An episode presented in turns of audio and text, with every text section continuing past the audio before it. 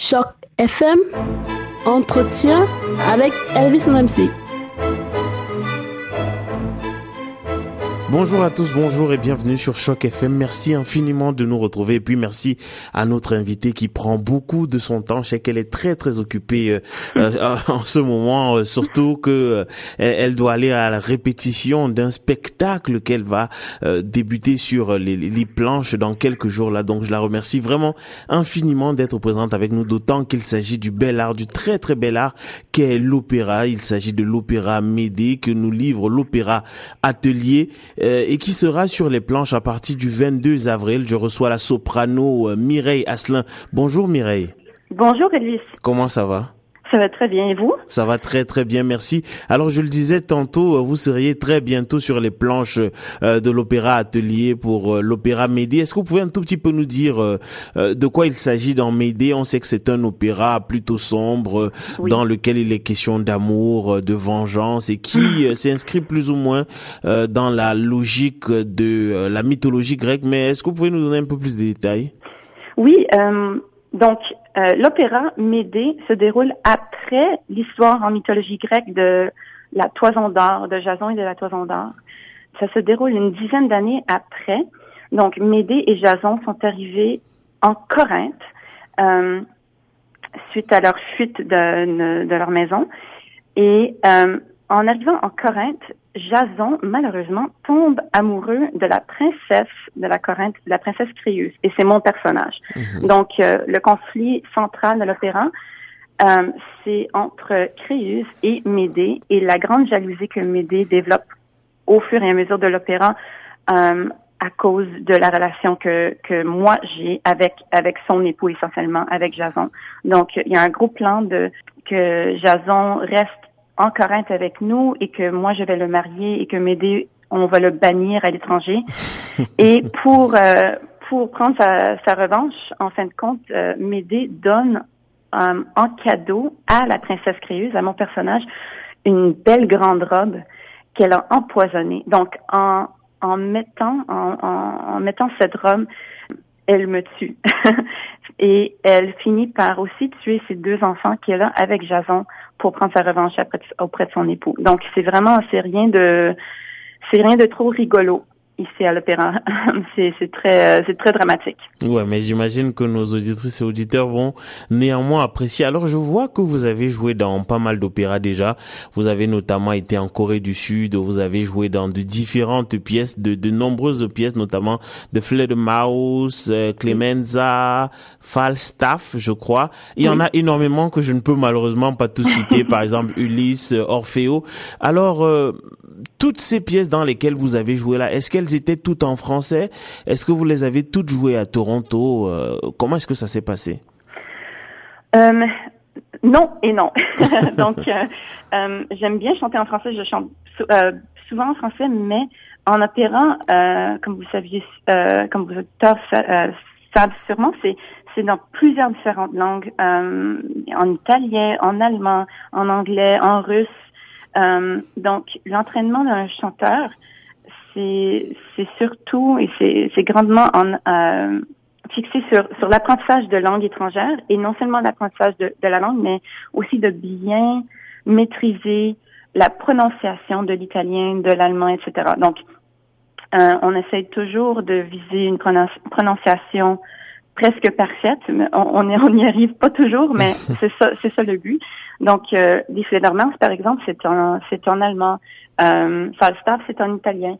Donc, euh, et euh, ces projets m'ont apporté un peu partout au monde. Je travaille beaucoup aux États-Unis. Je suis américaine aussi, donc euh, je travaille beaucoup à New York. Die c'était au Metropolitan Opera à New York. Euh, Ulysses et Orfeo, c'était à Boston. Euh, j'ai voyagé en, Corée du Sud avec Opéra Atelier, j'ai chanté un peu en Allemagne, en, Angleterre, et là, on prend m'aider en tournée en France. Donc, euh, ça me permet de beaucoup voyager, c'est vraiment bien. Mais est-ce que vous avez déjà eu l'occasion d'aller à Ottawa euh, pour euh, chanter justement? Oui, malheureusement pas en opéra, mais en concert. Et en effet, cet, cet été, je vais retourner à Ottawa pour faire une messe de bar euh, au mois de juillet. Donc, j'ai très hâte de retourner chez moi. Ah, ah, ah, voilà, justement, parce que j'allais dire pour que nous, pour que les personnes qui nous écoutent comprennent la raison pour laquelle je parle d'Ottawa, c'est parce qu'en fait vous êtes originaire d'Ottawa, ce qui explique sans doute euh, d'une certaine manière votre votre bilinguisme. Alors, comme vous le disiez tantôt, la pièce sera en représentation au mois de mai euh, en France. Qu'est-ce que ça vous fait d'aller en France jouer une pièce dans dans l'endroit en fait d'où est partie la pièce, parce que à l'origine c'est là que la pièce avait été jouée. Euh, dans les années 1600 euh, que la pièce a été jouée pour la première fois. Qu'est-ce que ça, ça vous fait à vous d'y aller? C'est extrêmement spécial. Euh, il y a trois ans, on est, on est allé en tournée avec Opéra Atelier et une autre opéra qui s'appelle Percé. Et c'était la première fois que j'ai eu la chance de chanter dans l'Opéra Royal à Versailles. Et c'est une toute petite pièce vraiment en comparaison à ce qu'on est habitué ici au Canada. c'est tout petit c'est tout, c'est tout en bois aussi, donc c'est extrêmement résonnant. Et euh, on peut euh, on peut tout faire. Là. Vocalement, là, le, le niveau de d'extrême dans le dans le dans le, dans les pianos comme on dit dans le doux doux doux le, chant très doux et dans les extrêmes euh, en chantant très très fortement aussi ça ça crée un drame musical qu'on qu'on auquel on n'a pas vraiment accès dans les dans les grandes salles ici au Canada. Et aussi, euh, on a tellement une appréciation de, de, de l'historique euh, de l'endroit et de euh, de savoir que dans il y, a des centaines d'années, c'était le roi qui, qui, qui écoutait cette pièce dans ce dans cet opéra-là. Donc c'est vraiment c'est vraiment quelque chose. C'est quelque chose de magique de pouvoir interpréter ce répertoire dans cet endroit. Alors, euh, Mireille, je vais vous poser une dernière question pour vous mettre un tout petit peu mal à l'aise quand même. Alors, euh, est-ce que la formation à Yale est euh, fondamentalement différente de la formation euh, ailleurs. Je le dis parce que hmm. vous avez obtenu un diplôme de l'université Yale et on a une une certaine image de, de ces universités américaines là, il y a Yale, Harvard, que l'on sait très très prestigieuses. Est-ce qu'on y forme différemment de d'ailleurs? Oh, C'est une très bonne question. Euh, oui et non.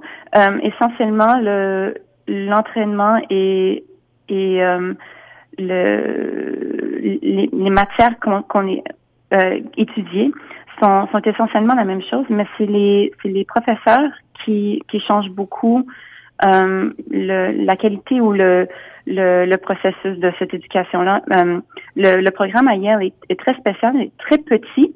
Donc, j'ai été très chanceuse d'être acceptée dans ce programme. Il y avait seulement moi et une autre soprano qui ont été acceptées dans mon année. Donc, c'est, il n'y a pas beaucoup de personnes et ça crée euh, un environnement très euh, où on a accès, un grand accès aux professeurs et aux ressources de l'université parce que euh, dans d'autres endroits, il y a forcément il y a, il y a beaucoup plus de personnes, donc ça euh, ça dissout un peu les les, les attentions de euh, des professeurs. Mais euh, mais je veux aussi clarifier qu'il y a il y a tellement des bons programmes au Canada, un peu partout, et l'université Yale est bien connue pour pour ses autres matières académiques.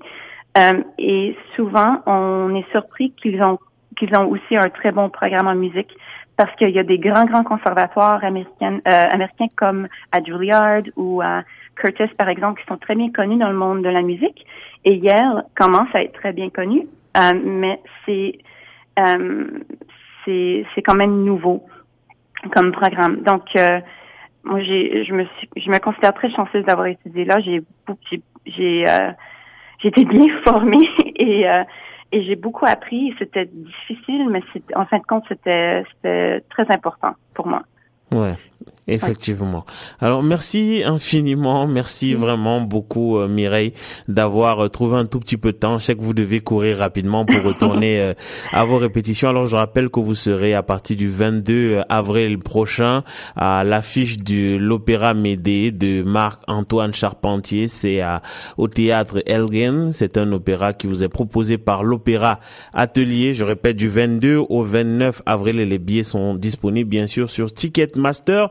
.ca et au mois de mai, vous serez en déplacement en France pour une représentation spéciale vraiment de ce côté-là. Merci infiniment Mireille. Merci à vous. Merci, bonne journée. Bonne journée.